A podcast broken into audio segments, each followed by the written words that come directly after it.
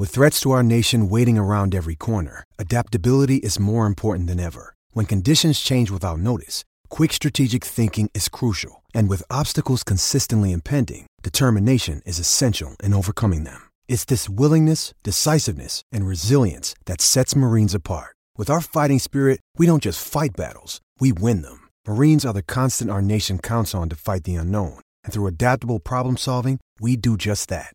Learn more at marines.com. James. Then Carter for Dirk. Five seconds. Dirk for three. Zaj, nincs egyszer a végén, ha battog a spalding. Minden nap élmény, blokkok és zsákok Na gyere megmutatom, ez NBA szerelem Keleten, nyugaton, robban a zaj Nincs egyszer a végén, ha battog a spalding. Minden nap élmény, blokkok és zsákok Na gyere megmutatom, ez NBA szerelem Keleten, nyugaton jó, szép napot kívánok mindenkinek, Rédai Gábor vagyok, ez itt a Keleten-nyugaton podcast, és mind mindig most is itt van velem Zukály Zoltán, szia Zoli! Szia Gábor, sziasztok, örülök, hogy itt lehetek. Aki viszont nem örül, hogy ott lehet, ahol van, az Jimmy Butler. Úgyhogy eh, nagyon kíváncsi leszek, hogy mi lesz ennek az ügynek a vége. Nagyon röviden, Jimmy Butler cserét kért, egyelőre ennyit tudunk, illetve jött ki ugye olyan hír is, hogy meghatározott három csapatot, ahol biztosan hosszabbítana. Eh, mit gondoltál Zoli, amikor olvastad a híreket? Hú, hát vegyes eh, érzések érzem, a kavarogtak bennem. Ugye bekövetkezett az, amitől, amiben vérmérséklettől, klub hovatartozástól függően tartottunk, vagy akár vártuk is. Jimmy Butler minden valószínűség szerint bemondta az unalmas tipsnek, a mentorának, legalábbis ami a munkakapcsolatokat illeti. Tips kb. egyébként egy hónapja lenyilatkozta, hogy nem hisz azoknak a plegykáknak, amelyek szerint Butler boldogtalan. Hát lehet, hogy kellett volna. Viszont az is jelzésértékű, hogy ezt lenyilatkozta Tips, mert ha tudott volna bármi ilyesmiről, nem ezt mondja, nem. Vagy vagy lehet, hogy tudott róla, de úgy volt fel, hogy inkább tagad, és a, és a színfalak mögött megpróbálják helyrehozni a dolgokat. De ezen túlépve akkor fel is teszem a talán fontosabb kérdés neked is, hogy mennyire vonzó egyáltalán most Jimmy Butler, mint játékos, mert én simán érvelnék amellett, hogy nem annyira, mint akár egy éve a tavalyi elcserélésénél volt, és az okokról is majd beszéljünk egy kicsit kérlek. Ahhoz, hogy válaszoljak, kénytelen vagyok behozni azt, amit ugye Wojnarowski meg Shams is talán lehozott, hogy három olyan csapat van, amit mondott, hogy na ott azonnal hosszabbítan, ez a két New Yorki csapat, és az egyik Los Angeles-i, a Clippers. Ugye ő már egy, erről is érdemes beszélni, hogy a második olyan úgymond cserét kérő sztár, aki nem szeretne LeBron James mellé menni, vagy csak sokadik a sorban LeBron James csapata a Lakers, de mit árul el ez Jimmy Butlerről, mert ugye Kawairól tudjuk, hogy Los Angeles-i gyerek, ő nem a nagy piac varázsa volt neki a legfontosabb, viszont Butler, mint ahogy Carmelo Anthony-tól láttuk talán legutoljára, azt mondta ezzel, hogy na hát én nagy piacot szeretnék, és akár olyan csapatot is, amit előről lehet építeni, tehát mondjuk egy New York Quest, azt hiszem ez a Quest az NBA játékosok között most a Brooklynra és a New Yorkra is ugyanúgy vonatkozik, és ez a három csapat például ugyan miért cserélne Jimmy Butlerért, hogy elkezdje elkezdjek válaszolni a kérdésre, amikor Butlernek az lenne a, a fontos, ugye, hogyha őt elcserélik, akkor a bőrgyogait is cserélik, és kap egy 5 éves szerződést a 30 éves Butler. Én nagyon-nagyon fáznék tőle, hogy Butlernek 5 éves max szerződést adjak, és akkor már ez a négy csapat, vagy ez a három csapat se hülye, szerintem pontosan azt fogják gondolni, hogy akkor jöjjön ide a következő nyáron, mert akkor csak négy éves és sokkal kisebb maxot kell neki adni, akkor azt talán már bevállalják, úgyhogy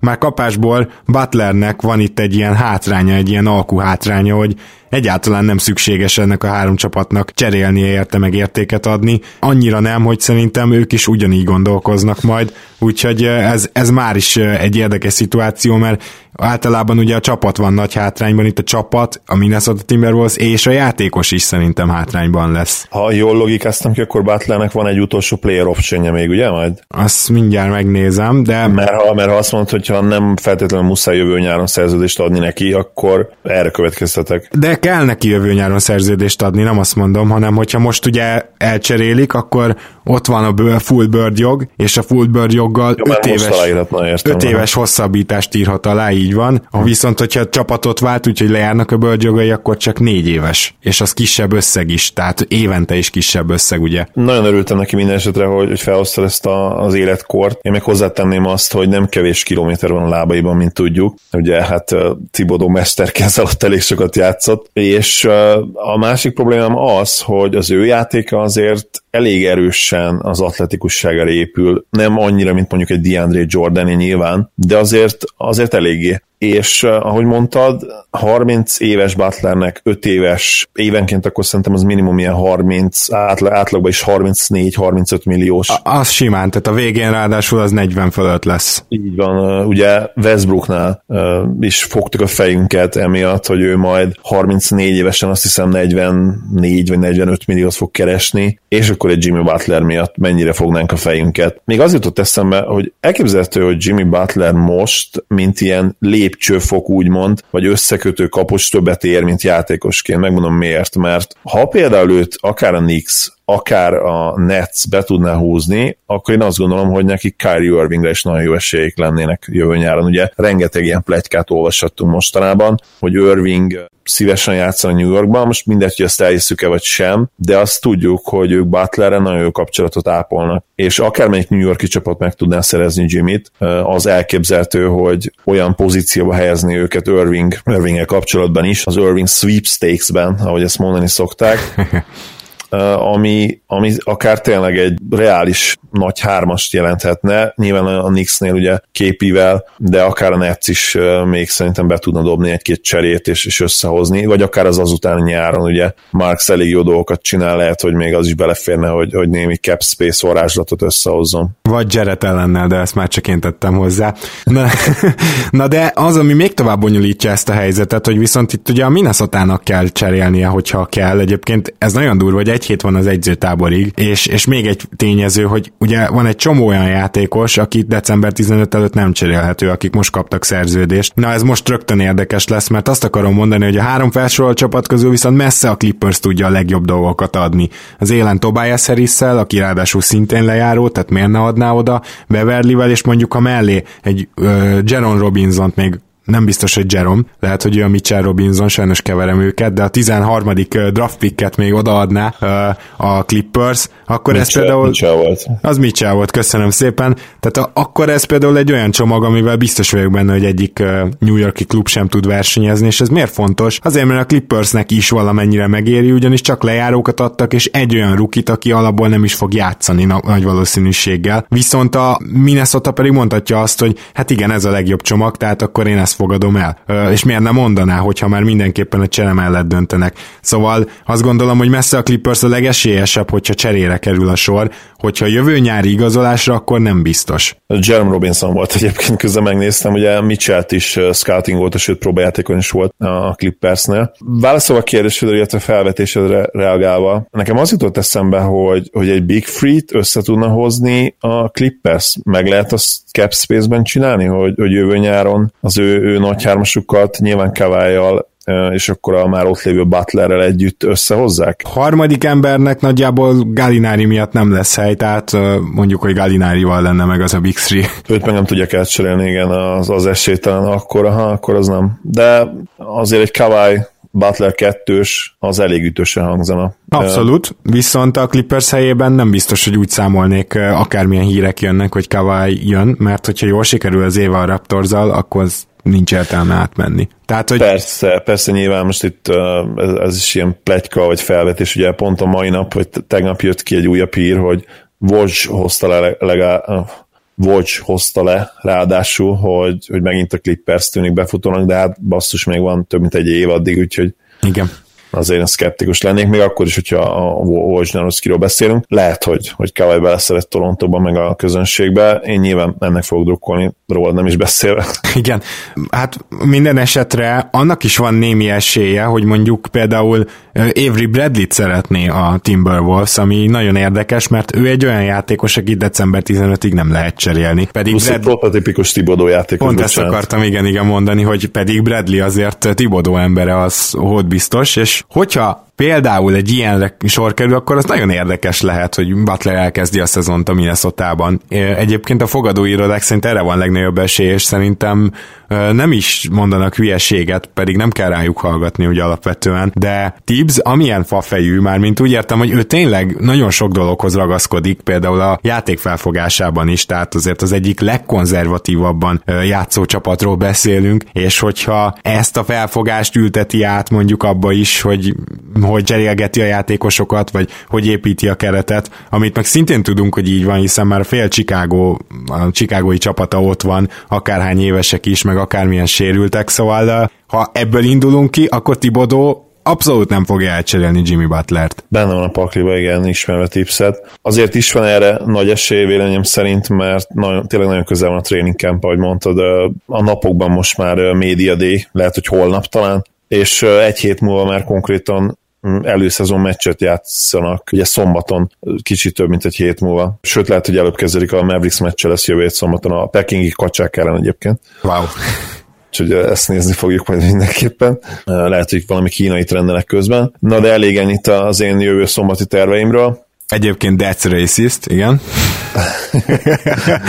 ami, ami sokkal fontosabb az az, hogy én is kinézem Tibodóból, és például az én Maverick szem szerintem ragyogó cserepartner lehetett volna, ha ez kicsit korábban napvilágra kerül, de most már annyira jó állítalom most a csapat egység nálunk, hogy, hogy például nem fogják ezt megkockáztatni, hogy cseréljenek egy, egy Renzo Butlerért. Lehet, hogyha ezt már a nyár elején tudjuk, akkor meg is történt volna ez a csere, akár már, plusz nyilván most a draft pickek is nálunk nem annyira egyszerűek, mert mint szemi barátunk felvilágosított, most nem is nagyon tudnánk mi védettség, védettséggel ellátott pikket adni, hogy védettség nélkül itt kellene adni teljes mértékben védettség nélkül itt, és abból se lehetne, ha jól tudom, se a 2020-as, se a 2021-est, vagy legalábbis a, a 19-es ugye valószínűleg megy át. Hát igen, ez úgy van, hogy a 21-est adhatjátok, de hogyha a 19-es nem megy át, akkor a 21 tehát kondíciókkal, akkor a 21-es átugrik 22-re. Így van, tehát ez bonyolítja a helyzetet. Én is azt gondolom, hogy marad, marad Butler, és lehet, hogy azt látjuk, hogy neki végig kell játszani az egész szezon. Az nagyon durva lenne amúgy. Hozzáteszem, hogy ha, ha nem lesz igazunk, akkor gyorsan nem lesz igazunk. Tehát én valahogy azt nagyon nem nézem ki, hogy december 15-e után cserélik el Butlert, vagy most cserélik el, vagy esetleg még februárban, de az nekem nagyon furcsa lenne, hogyha így megvárnák december 15-et. akkor már milyen értéket kapsz érte? Tehát, mert hát most igen. még egy, Tehát egy olyan típusú csapat, mint mondjuk az én Mavericks-em, ha már őket állandóan emlegettem a mai adásban,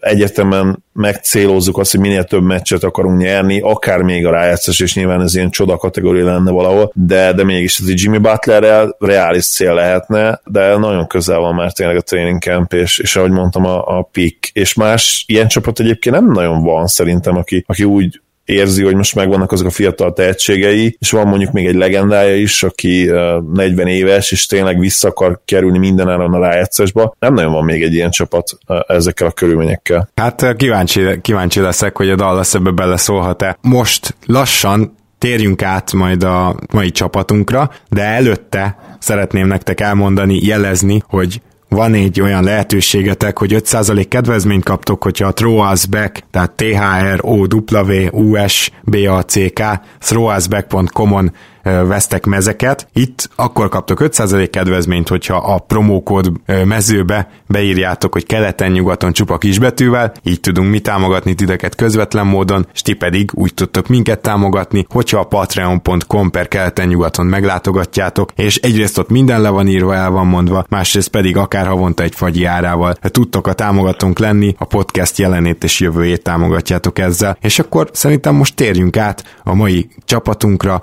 ami pedig a Milwaukee Bucks. Ehhez a csapathoz pedig természetesen van egy vendégünk. Azt gondolom, hogy most már így az elmúlt másfél év, lassan másfél év alapján kijelenthetjük, hogy talán a legnagyobb insiderünk bármelyik gárdáról is legyen szó, ez pedig Szabó Gábor. Szia, szia!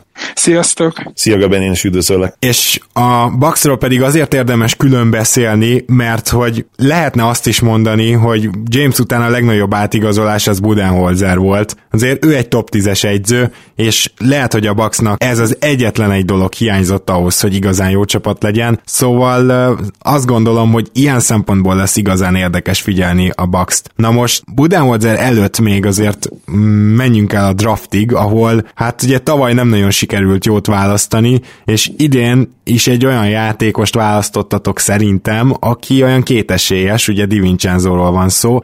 Minden esetre azért az ő shootingja az lehet, hogy nem is csak, hogy jól fog jönni a csapatnak, hanem át is ültetődik majd az NBA-be. Mm, mit gondoltál, amikor őt választottátok, illetve azóta mi derült ki róla? Hát igazából ugye tavaly 25-ek voltunk tripla vállalásban a liga szinten, tehát az egyértelmű volt, hogy javítani kellett így a nyáron. Kicsit előreugorva ugye a López Ilyeszava és a kimondhatatlan nevű Pet Connaughton, és ugye ezért lőtt a csapathoz, és Di Vincenzo-nak a draftolásába is ugye ez volt. Hát igen, nem egy egyszerű dolog őt megvédeni, főleg így látatlan, ugye, hogy a nyári ligát is teljesen ki kellett hagyni a szinte. Úgyhogy ami így fölmerült vele kapcsolatban problémaként, hogy ugye igazából volt egy jó meccse. Én az egyetem bajnokságot egyáltalán nem követem, csak ugye a jó, ha jól emlékszem és jól olvastam, akkor ugye a döntőben Bizony. játszott egy, egy nagyot, és igazából ezért is sokan kételkednek benne, hogy mi lesz belőle. Tehát, hogy egy meccs nyújtott cserejátékosként ugye egy kimagaslót. Mario Chalmers például karriert csinált így, még ha nem is cserejátékos volt, de gyakorlatilag egy jó döntő, és utána 8 évig az NBA-ben maradt. Hát igen, én amúgy én látom ugye az Instagramján, hogy nagyon-nagyon edz, nagyon-nagyon motivált, tényleg folyamatosan tényleg tölti fel a képeket az edzőteremből, a dobásgyakorlatokról, úgyhogy a hozzáállása mindenképpen szimpatikus, aztán majd meglátjuk, hogy mi lesz belőle. Ha már edzés, ha jól emlékszem, ő azért e- egészen jól teljesítette az egyéni workoutokon is a draft előtt. Igen, hát, igen, igen, az is még egy, talán egy pozitív remény benne, vagy reményt adhat nekünk, hogy ő azért tényleg jól szerepelt a workoutokon, meg ugye, tehát ő, ő tényleg a kiszemeltünk volt, tehát hogy úgy mentünk oda, hogy mi őt akarjuk draftolni, a vezetőség egyértelműen őt akarta, aztán vagy bejön, vagy nem. Hát tavaly ugye a DJ Wilson pick annyira nem, nem sikerült, ugyanakkor pont ezt mondják a Budenholzer igazolás egyik legpozitívabb oldalának azon felül, hogy Janisnak így végre talán lesz egy normális edzője, eh, hogy pont ugye a DJ Wilsonból ugye a Budenholzer ki tudja hozni azt, ami ugye nem volt meg benne. Tehát, hogy ő azért eléggé arról híres, hogy az ilyen nem túl nagy sztár potenciálra rendelkező játékosokból is elég korrekt kiegészítő, vagy inkább sőt kezdő játékosokat faragott. Elég csak ugye Carrollra gondolni, Bazemore-ra, Tim Hardaway-re, tehát hogy ezek, ők mind ugye Budahozer alatt lettek jó játékosok. Igen, vagy újabban Prince-re, ugye, aki egészen hihetetlen sokat fejlődött a alatt. Így van, igen, igen, ő is. Úgyhogy remélem, hogy a DiVincenzo draftolás is be, bejön, meg hát reméljük, hogy a DJ Wilson igazolás is talán, vagy nem igazás, tehát a DJ Wilson draftolás is hasonló hasonlóan egy év távlatában jobban fog majd kinézni a mostani szezon végére. Igen, igen, de amiben Budenholzer igazi változást hozhat, szerintem, az a Bucksnak a védekezése. Ugye, hogyha megnézzük a Budenholzer csapatokat, akkor például Atlantában, amikor megvolt az a sok viszonylag jól passzoló játékos, meg több jó tripladobó játékos, akkor nagyjából átültette a Spursben tanultakat, és hát ezt a Beautiful Game-et próbálták játszani, amúgy nem is kis sikerrel, de ami igazán érdekes érdekes az Atlantáiban, ami a keze alatt volt, hogy gyakorlatilag szinte kivétel nélkül, talán csak a tavalyi csapat volt a kivétel, egy jól védekező csapatot láthattunk, és a Bucksnak pontosan ez hiányzik. Úgyhogy ez az, ami miatt lehet félni a Bucks-tól, hogyha a Budenholzer féle védekezés az itt is, vagy védekezés mágia, az itt is beüt, és a Bucks hirtelen egy olyan védőcsapat lesz, ami egyébként benne van, hiszen nézzük meg azért, hogy itt egyénileg milyen védők vannak, meg azt is nézzük meg, hogy milyen wingspanek, és rögtön rájövünk, hogyha itt valaki egy normális jó switching defense-et eh, tud installálni, úgymond, akkor azzal lehet, hogy óriásit lép előre a csapat. Ez így van, én sem tudnám, tudtam volna ezt ebben megfogalmazni, tehát hogy igazából a, már a playoffban is ugye kijött az, hogy egy kicsit kon- jobban koncentrálunk, akkor akár már tényleg az első körön is túljuthattunk volna így, így a védekezés miatt, és tényleg, ha egyénileg megnézzünk egy Bledsoe-t, egy middleton egy Janiszt, akkor ők, ők tényleg átlagon felüli védők, az összes játékos belőlük, és akkor, hogyha hozzájuk veszük az új igazolásokat, ugye az Ilyeszova is.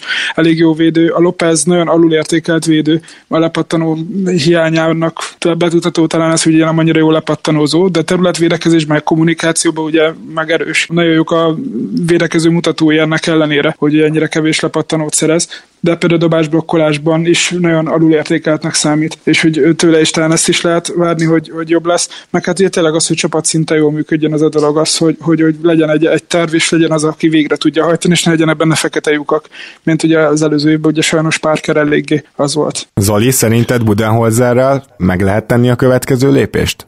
Abszolút, ugye beszélt Gaben a fiatalokról, hogy nekik hogyan segíthet. Én, én azt várom, hogy Delinek is nagyon sokat fog segíteni. Két év van ugye hátra a szerződéséből, emiatt is nyilvánvalóan motivált lesz, és Budenholzer szerintem az, a, az az edző, aki őt tisztelni fogja a, a védekező IQ-jáért, illetve olyan pozícióba tudja majd tenni őt, hogy végre megint hatékony rotációs tag legyen, akár egy jó csapatnak is. Akivel kapcsolatban viszont nem vagyok ennyire optimista, az Hanson, aki tavaly kifejezetten nagy szerepet kapott, ugye 69 meccsen kezdett, viszont az ő stílusa meg abszolút nem az, ami, ami szerintem Budenholzer sémáiba, az ő hitvallásába belefér. Oké, igen, Hanson neve tényleg felmerült így, hogy mi lesz vele, és nem túl sok jóval kecsegtet a dolog, tehát hogyha azt veszük, hogy igazából az ő posztjára érkezett most kettő játékos, mert López, véletlenül López lesz ugye a kezdőcenterünk, és ilyen szóval elég sok percet meg fog enni szerintem az ötösbe, tehát ugye egy Janisnak ugye minél több percet kell a pályán töltenie, és ez szinte biztosan végig a, a négyes poszton fogja tölteni. Ott van még Tom Maker, ezt se felejtjük el. Pont azt akartam mondani, igen, hogy akkor még ott van Maker, akiben már tavaly is ugye lehetett látni a felvillanásokat, főleg ugye a rájátszásban, és egy jó edző alatt valószínűleg ő is, ő is jobb rotációs ember lehet, úgyhogy a Hansonnak hát szegénynek nagyon meg vannak számlálva szerintem a perce így erre a szezonra. Beszéljünk egy picit arról azért, hogy a, akik érkeztek, tehát például Ilyasova, ő teljes mértékben Budenholzer embere, tehát ezt tudjuk, és éppen ezért túl is lett fizetve. Szerintem ezt sem nagyon lehet, főleg, hogy 31 éves, jól tudom, vagy 32, tehát ezt sem nagyon lehet tagadni. Illetve, illetve ugye Lopez, aki szintén egy tripla dobó magas, leginkább most már csak, pedig emlékszünk még azért fénykorában ő neki micsoda posztjátéka volt gyakorlatilag ilyen elképesztő százalékokat hozott posztról meg középtávolról is. Hát hát elment a játék másik irányba, és akkor Lopez is próbálja követni. Tehát jó, még több tripla, persze, nem meglepő, Budenholzernek a rendszerei mindig is erre épültek. Illetve azért azt se felejtjük el, hogy Lopez sem passzol rosszul, és Ilyasova meg kifejezetten jól passzol, ugye ez a másik, ami fontos Budenholzernél. De Janisnak a, a szerepe az nagyon érdekes szerintem ilyen szempontból, és Middletoné, mert egyértelmű, hogy ő a, ők a két franchise playeretek, amikor Budenholzert például felfogadta a klub, akkor azon a megbeszélésen ez a két játékos volt ott. És ugye lehet, hogy furcsán hangzik, de nem aggódsz egy picit azért, hogy az egyéni eskedő, vagy egyéni játék, amiből sok része volt ugye Janisnak is, ő gyakorlatilag irányított, illetve Middletonnak is, aki gyakorlatilag egyegyezett rengeteget az előző szezonban. Szóval ez nagyjából véget érhet, még, még a Janis irányít, abból biztos át fog menteni valamit Budenholzer, de azért az egyértelmű, hogy itt nagyobb csapatjáték lesz. És hogy nem lesz ez probléma szerinted? Nem félek tőle egyáltalán, tehát szerintem de kettő játékosban nagyon benne van ez az önzetlenség, tehát hogy a Middleton és a Janis is alapvetően egy, egy csapatjátékos. A Janis kifejezetten, tehát ő neki tavaly nagyon sokszor lehetett látni, hogy nagyon sok olyan helyzet alakult ki, amikor ő igazából már rég lepasszolta volna. Tehát, hogy rég kereste volna a társakat, csak egyszerűen nem tudott, nem, vagy nem voltak olyan pozícióban, vagy pedig olyan játékos volt olyan helyen, ahol igazából látta, hogy ugye előre látta a játékot, hogy ebből nem lehet semmi sem. Én ettől a részétől nem félek, amitől már inkább az az, hogy így a, a szerepek hogyan fognak módosulni. Tehát ugye nyáron ugye elég eltúlultunk arra, hogy ugye a Janis és Middleton akkor ők az alapemberek. Tehát a Jabari ugye teljesen ugye azért is lett elküldve, mert egyszerűen rájöttek, hogy ez így nem, nem fog menni, ez a hármas fogat. És most ugye ez a kérdés, sőt eznek a szezonnak szerintem a legnagyobb kérdése, hogy a Bledsoe milyen szerepben jön be a csapatba. Tehát, hogy ő egy harmadikként úgymond fel fog nőni a Janis és a Middleton mellé, hogy akkor tényleg ezt úgymond egy trióként ezt a magot így megtartani, mert a Bledsoe-nak lejáró szerződése van, azért ő velem mindenképpen ki kell találni, hogy mi lesz, és ugye valószínűleg a Middleton is lejáró szerződéssel fogja befejezni ezt a szezont, szóval neki is úgymond szerződésével van, úgyhogy izgalmasabb lesz az a rész. Szerintem, hogy inkább megnézni azt, hogy milyen mag van, és ő azon belül merre fele fog tudni elmozdulni ez az egész csapat. Beszéltetek itt arról, hogy, hogy mennyire fognak tudni beállni a sorba, főleg ami a támadást illeti, korábban a Gábor a védekezés, védekezést is említette, hogy, hogy végre jó védőcsapat lehetne ebből a Bugsból. Nekem az volt az érzésem az elmúlt években, hogy az a védekezési séma, amit Kid játszatott, az, az úgymond olaj volt a tűzre, és rossz értelemben, mert ezeket az egyébként nagyon hosszú és nagyon atletikus játékosokat még inkább arra sarkalta, hogy, hogy ne, ne a betanult szabályok szerinti védekezés játszák, hanem ezt a túl agresszív. Ugye, ugye Kidnek az volt a taktikája mindig, hogy, hogy agresszív tolódása az erős oldal felé, duplázás, és mivel nem volt feltétlenül meg az a kosárlabda IQ egyébként ezeknél a srácoknál, ami mondjuk egy veterán csapatnál meg lenne, ezért nagyon-nagyon sok üres hely maradt, és ebből a szempontból is nagyon jó lesz szerintem Bodenholzer, hogy az ő egyébként konzervatív a védekezése sokkal egyszerűbben lesz követhető ezeknek a fiataloknak, és úgy is valószínűleg ki tudják használni az atletikusságokat, ezt a hihetetlen host, kollektív host, ami a csapat jellemzi, hogy egyébként nem kell megszegni, megszegni azokat az alapvető szabályokat, amitől általában jó egy NBA védekezés, és ebbe egyébként annyira nem élik bele nekem Bledsoe, mert ő, ő egy picit ez a kockáztatós, menjünk rá a stílekre uh-huh. védőjátékos, de mondjuk még mindig jobb szerintem védekezésbe ez a fit, mint, am, mint amennyire támadásban lesz. Ott nekem ő nagyon nem tetszik, és, és azt szerintem picit limitálni fogja Bodan Holzert is, mert tényleg meg kell majd egyszerűen nézni, hogy, hogy mitek van Bledsoe-val. Igen, ez és pontosan, és ugyanezt akartam is mondani ezzel, hogy igazából az, hogy Bledsoe itt van, egy olyan helyzetben, hogy neki igazából muszáj most jól teljesítenie, egy teljesen új edző alatt, egy teljesen számára is ismeretlen új stratégiába védekezésben, és mellette ugye ott van Brogdon, akinek amúgy szintén le fog járni a szerződése, úgyhogy a csapatnak nagyjából meg kell hozni ezt a döntést, hogy a kettő közül melyik őkre épít hosszú távon, vagy pedig ugye egyik őkre sem, tehát hogy ez is benne van a pakliba, hogy akár mind a ketten elmennek, és Brogdont meg kell próbálni irányítóként is használni, amit amúgy eddig Kidd is próbálgatott, de nem annyira ment neki. Szerintem sokkal fit lenne egyébként Brogdon a kezdőbe, tehát Jannis kezébe egyszerűen oda kell adni a labdát, és Brogdon védekezésben és támadásban is szerintem egyszerűen jobb fit mellé. Csak akkor ugye felmerül a probléma, hogy, hogy akkor mi lesz Bledsoe-val. Én, én biztos, hogy meghoznám ezt az áldozatot úgymond, és csere, csereként, hatodik emberként számolnék vele az első pillanattól kezdve. Hát vagy pedig körülnézni az orlandói rosterben, azért lehet egy-két jó játékost onnan is elhozni. Így van, nekem is pont ugye a Hammond Horst kapcsolat, így a Magic én is van nézegettem pár ötletet, hogy mit lehetne kihozni.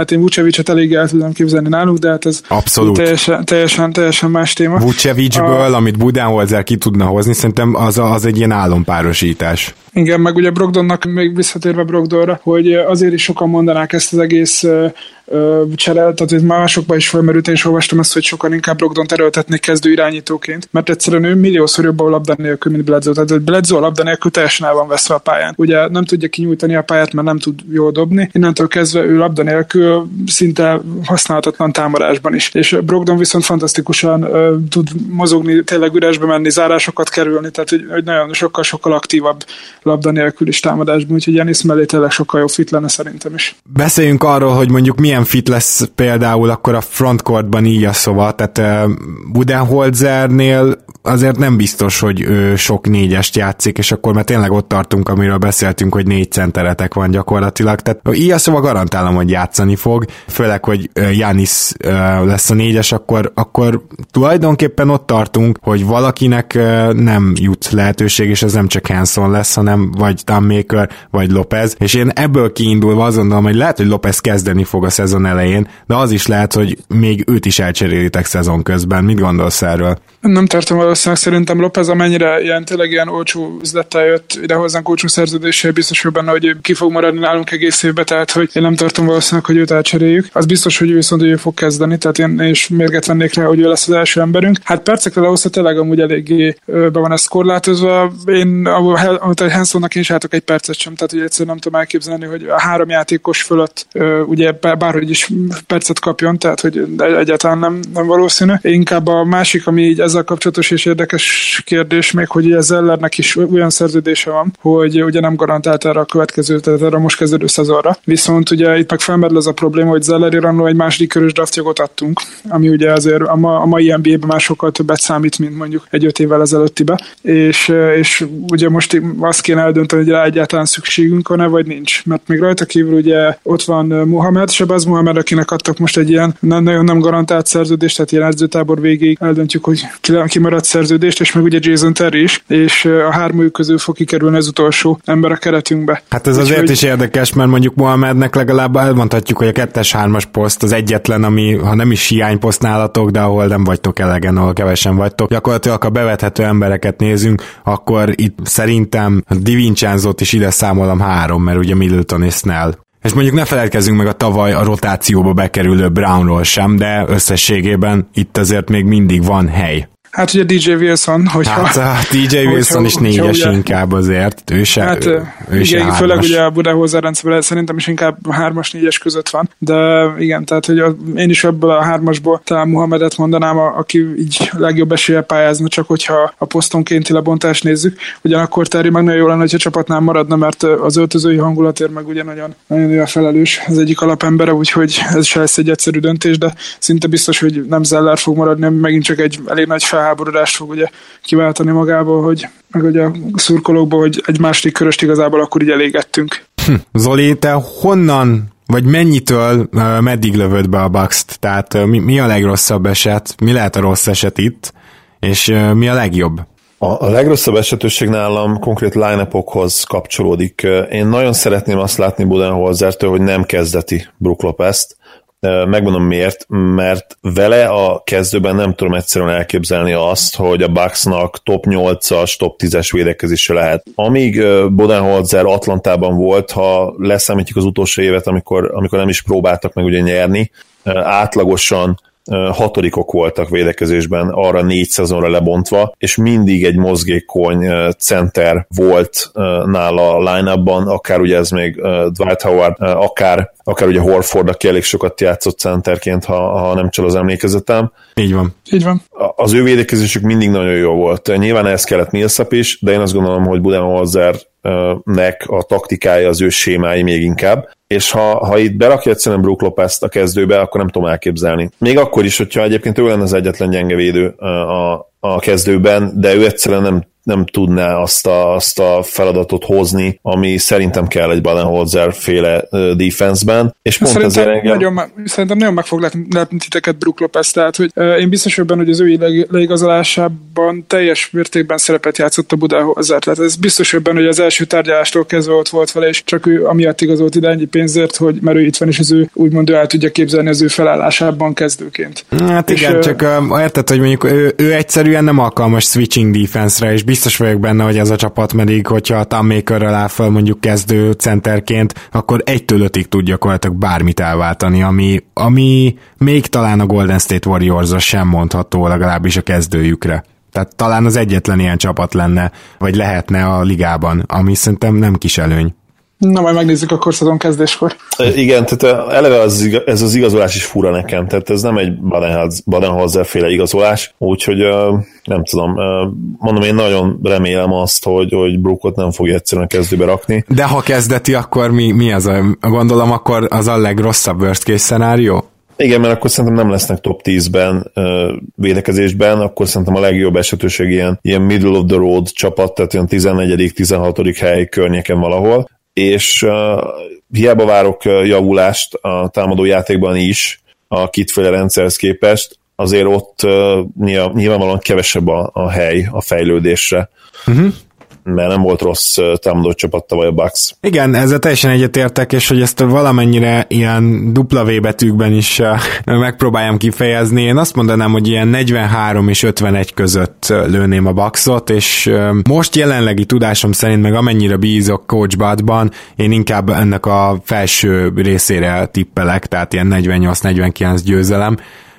Először is elégedett lennél le ezzel, Gab- Gaben, másodszor pedig te nagyjából hova várod ezt a csapatot? Egy kicsit onnan kezdem inkább, hogy van egy nagyon jó fej Bucks beatwriter kint Amerikában, és ő most adott ki nyáron egy könyvet, abszolút reklámmentesen mondanám, és annak az első sorában azzal, hogy Never Trust the Bucks úgy emlékeztek, hogy tavaly is úgy indultunk neki ennek az egésznek, hogy, hogy most sokkal jobb lesz idén a Vax, és akkor óriási eredményeket is el tudunk érni, akár tényleg még itt ilyen nagyon hát csúnya találgatások is voltak a, a playoffban. De Na, várjunk azért csak, hogy gyorsan hagyj jegyezzem meg, hogy én voltam az, aki azt mondta, hogy mi a franctól fejlődne a Bax, és ugyanazt vártam, úgyhogy a, ez a, most az én megmondtam melveregetés, az megvan. Jó, akkor majd szezon közben találkozunk, amikor Brook Lopez az évvédője ér fog küzdeni, akkor jövök egy podcast Janisra, és akkor mondom, hogy én megmondtam. Oké. Okay. Na jó, komolyra fordítva, hogy igen, tehát én egy kicsit nehezen tudom már elhinni azt, hogy itt ilyen, ilyen nagy előrelépés van addig, amíg nem látom a saját szememmel. Tehát ez ma túl régóta vagyok Bucks Druckerről, tudjam, hogy,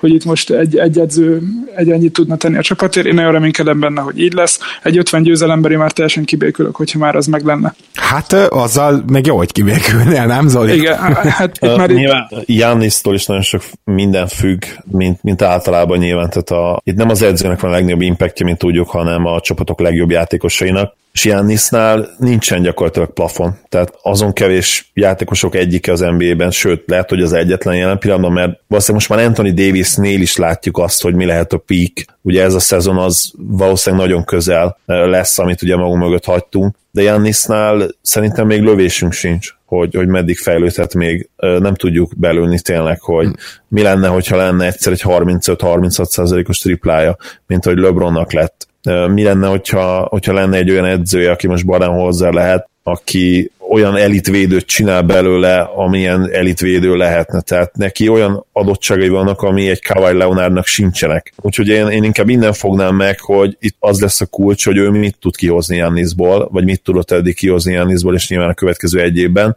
Mivel nem, mivel nem dolgoznak annyi ideje együtt még, lehet, hogy ez a, ez a változás, ez a fejlődés nem lesz ugrásszerű, de még azt se zárom ki. Ugye láttunk fotókat a görögről, hogy szinte megint már az előző szezonban látott ilyen olimposzi görög félisten testhez képest is még tovább tudott erősödni. Igen, Körge. ez a döbbenetes Janisban, hogy tehát egyszer évről évre olyanok, a, tehát hogy mindig felül tudja múlni magát, és idén is látszik benne, hogy benne van tényleg az egy gyilkos ösztönhet. Most tényleg egész nyáron a dobáson dolgozott, eg, többször is edzett Kobival, de hát, hogy próbálja még ugye ezt a mentalitását még jobban átvenni neki, és tényleg én csak bízom benne, hogy, hogy Bad az kihozza belőle a maximumot. Ő mindenképpen rajta van, tehát hogy a családjával együtt lement Görögországba Janiszékkal, hogy ott is eltöltsenek egy kis időt együtt, tehát hogy próbál kötődni vele, próbál minél, minél szorosabb viszont kialakítani, mert pontosan tudja, hogy Janisznál ez nagyon-nagyon fontos. Tehát hogy szerintem egy kicsit mi visszaugorva egy párkeres dologra, hogy szerintem ott ment el az egész a Janis és a párker között, hogy ők emberileg sem jöttek ki egymással. Tehát, hogy ez, tudom, hogy így a sportban ez egy kicsit nehézkesebb, meg hogy elvileg ugye nyilván nem az az első, de Janisznál tényleg az emberi kapcsolatok nagyon sokat számítanak. És állítólag Middletonnak kifejezetten jobban van, ami azért lehet jó, mert Middleton meg kellene majd tartani, és hát nem ennyiért, amennyi, amennyit most keres a következő évben.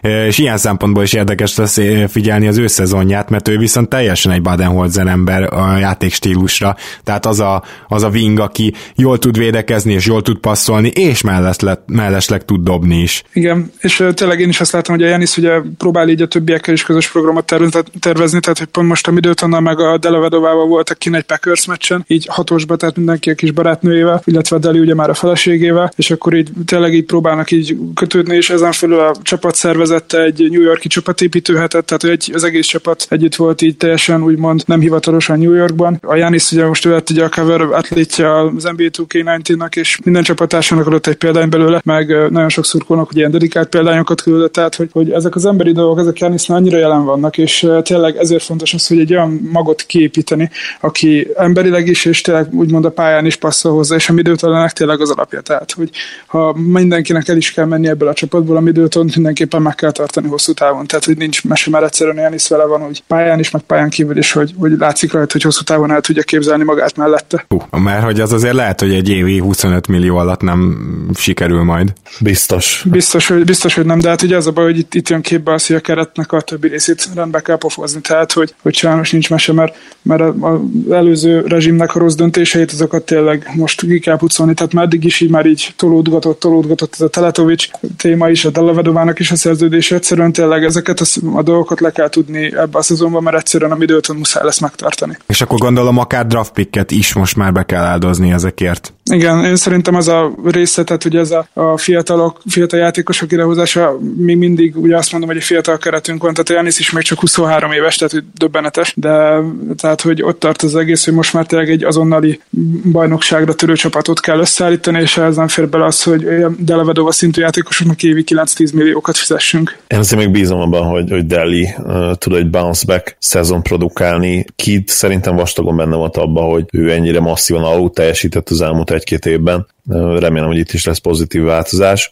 És megint vissza kell kanyarodnom, a, a, ami kult szerintem az Jannis, tehát ha ő ki tudja hozni magából akár az erre, erre az évre vonatkozó maximum, tehát most 23-24 éves, ami azért nyilvánvalóan még egy szinttel a 26-27-28 éves korában mutatott szinthez, szint alatt lesz majd, de, de már akkor az is érhet akár önmagában 50 győzelmet, én azt gondolom, és én az ő max potenciáljukat nem is lőném be 50 környékére, hanem egy kicsit feljebb olyan 54, 50, hát inkább 54, 50, 54 győzelem környékére. Azt. Egyébként rohadt érdekes, amit mondtál Zoli, mert most gondoltam ezt át, hogy Kid mennyivel jobban használta a Deron Williams-t, vagy Derin Williams-t, mint, mint ahogy használta a Bucksban lévő irányítókat, és azért az látszik, hogy Kid az olyan irányítókkal lehet, hogy sokkal jobb, mm, amilyen ő volt, tehát akik tudnak passzolni és tudnak szervezni, és nagyon érdekes, hogy a Bucksnak három irányítója van, és egyikről se tudnám igazán ezt elmondani, ugye Delivel az élen, tehát ő, ő neki talán a legrosszabb, amit tehetsz vele, hogyha mondjuk a padról egy ilyen first ball handler csinálsz belőle. Igen, hát nem véletlenül akart szerintem ki Jánészból irányítót csinálni ugye az első Igen. évében, amikor ott volt. Igen, abszolút, én is csak egyet tudok érteni ezzel. Hát Delinek tényleg a, ugye sérülései is, sérülése is voltak, az is betett neki, de hát egyértelműen ott fejbe voltak, voltak ott is problémák, hát reméljük, hogy tényleg vissza tud vágni, de én tartom, hogy amúgy elég sok percet is kaphatna esetleg ide, hogyha ha tényleg tudja azt a szintet hozni, mert amúgy én őt például egy kifejezetten intelligens játékosnak tartom, minden hülyeség ellenére is, ezért én hiszem azt, hogyha van egy olyan jól felépített séman, be, ő bele tud illeszkedni, akkor ő ezt így az elsők között lesz, aki rendesen meg tudja tanulni, és rendesen tudja alkalmazni is. Szabó Gábor, nagyon-nagyon szépen köszönjük, hogy eljöttél, és hát ismét elkápráztattál minket egészen fantasztikus információkkal, köszönjük. Nagyon szívesen köszönöm, hogy itt lettem, srácok. Én is köszönöm, hogy elfogadtad a meghívást, szia! Sziasztok! És Zoli, neked is természetesen köszönöm, hogy itt voltál ma is, és hát lehet, hogy majd egy hamarosan egy emergency podcastra elkényszerülünk, attól függően, hogy a Butler szituáció hogy alakul, úgyhogy erről még beszélünk, meg majd valamikor arról is, hogy a dallas 10 millióra büntették meg. Minden esetre jövő hét hétfőn biztosan jelentkezünk, de ha nem, akkor maximum kedden, úgyhogy hamarosan újra találkozunk a kedves hallgatókkal, és köszi Zoli, szia! Én is köszönöm, örülök, hogy itt lettem. Addig még utána nézek, hogy eddig hogy, hogy állt a minden idők legnagyobb bírsága, mert mintha nekem az rémlene, hogy azt is Cuban tartotta valami 1 millió dollárra, és ha ezt most sikerült megtízszerezni, azért az elég impresszív, és arról valóban kellene egy kicsit külön is beszélni majd. Igen. Szerintem is a Cuban, nekem is a Cuban ugrott be amúgy, tehát biztos, hogy nála volt az a digi legnagyobb bírság, de a számot nem mernék rá tippelni. Én azt hiszem két és fél milliót kapott a, azért a kijelentéséért, hogy hát igen, a meznek veszítenie kéne. Lehetséges, Le. igen. Akkor az is majdnem öt, négyszerese pontosan. Négyszeres, így van. Én Jó. azért abban reménykedek viszont, hogy nem kell jövő héten is beszélgetnem veletek, és a Butlernek így közel nem lesz így hozzánk, tehát hogy így, nem, akkor ezt szerintem benne, benne, is marad még az adásban. Az én, én, nagyon, én nagyon szeretek téged, én imádok veletek beszélni, csak könyörűk a Butlert ne hozzuk hozzá. Tehát az, az, az bármit megtennék. Hát nagyon kevés játékos, akire azt mondanám, hogy semmilyen szín alatt nem szeretném nálunk látni, hát a Jimmy Butler az, az egy az egybe. Akkor szerintem az jó végszó ez. Abszolút, abszolút. Jó, hát akkor még egyszer köszönjük szépen, hogy hallgattok minket, és akkor sziasztok, hello, hello. Sziasztok. Sziasztok. Ha más podcastekre is kíváncsi vagy, hallgassd meg a Béton műsor ajánlóját. El tudod képzelni, hogy a podcastet, amit éppen most hallgattál, fél év múlva már a mesterséges intelligencia generálja? Mi sem. De ha érdekel, eljötte már a gépek lázadása. Hallgass bele az Embertelen podcastbe. Orsós Lajos vagyok, a műsor házigazdája. Egyelőre még élőben. Egyelőre. Fedezzük fel együtt, hogyan ismerkedik, randizik, mesél és vitatkozik Betty és Péter, két teljesen mesterséges intelligencia. Lajos, a podcast címét mond még egyszer, Léci. Oké. Okay. Embertelen podcast. Ez a műsor a Béton közösség tagja.